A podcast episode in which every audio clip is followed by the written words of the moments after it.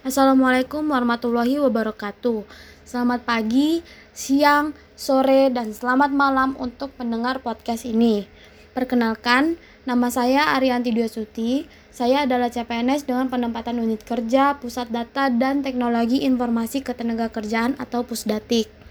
Bertemu kembali bersama saya bagi yang sudah pernah mendengarkan podcast saya sebelumnya dan salam kenal bagi yang baru mendengarkan podcast saya ini. Masih ingat kan dengan dua episode podcast sebelumnya? Pada dua episode sebelumnya, saya membicarakan tentang penerapan nilai akuntabilitas, nasionalisme, etika publik, komitmen mutu, dan anti korupsi di unit kerja. Pada episode kali ini, saya akan membahas lagi tentang penerapan kelima nilai dasar tersebut.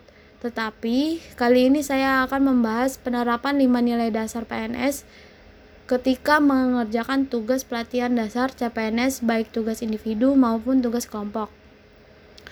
Jadi begini, nilai dasar PNS itu ada lima, yaitu akuntabilitas, nasionalisme, etika publik, komitmen mutu, dan anti korupsi. Seorang PNS harus menerapkan kelima nilai dasar tersebut saat menjalankan tugasnya sebagai seorang ASN. Nilai akuntabilitas akan berkaitan dengan bagaimana seorang PNS mempertanggungjawabkan kewajibannya kepada masyarakat. Nilai nasionalisme akan berhubungan dengan rasa nasionalisme dan nilai-nilai Pancasila yang harus diterapkan PNS saat melaksanakan tugasnya. Etika publik akan membicarakan tentang kode etik dan kode perilaku PNS. Komitmen mutu berhubungan dengan komitmen, integritas moral, dan tanggung jawab pada pelayanan publik, sehingga pemerintah dapat memberikan layanan kepada publik secara jujur, tanggap, cepat, tepat, akurat, berdaya guna, berhasil guna, dan santun, dan anti korupsi tentang integritas pegawai dalam menjaga dirinya dari korupsi. Penerapan kelima nilai dasar tersebut akan selalu terimplementasi bila seorang PNS berintegritas dalam menjalankan setiap kewajibannya dalam pemerintahan. Kelima nilai dasar akan selalu berdampingan dan satu nilai akan berkaitan dengan nilai lainnya. Secara tidak sadar, penerapan nilai lima dasar juga sudah diterapkan saat saya mengerjakan tugas individu ataupun tugas kelompok.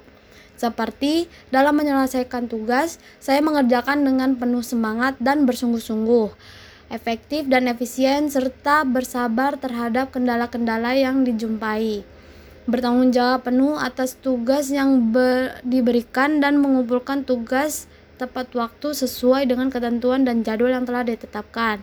Berusaha maksimal dalam menghasilkan output terbaik, tidak menunda-nunda waktu pengerjaannya, menggunakan bahasa Indonesia dengan baik dan benar saat berkomunikasi dengan sesama anggota atau saat mengerjakan tugas individu, berperilaku sopan dan santun, serta saling menghargai dan menghormati antar sesama anggota tanpa adanya diskriminasi dan masih banyak lagi penerapan nilai-nilai dasar PNS saat saya mengerjakan tugas pelatihan dasar CPNS baik tugas individu ataupun tugas kelompok.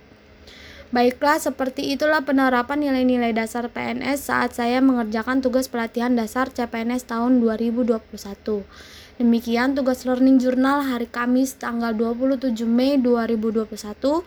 Mohon maaf apabila ada kekeliruan atau salah kata. Terima kasih.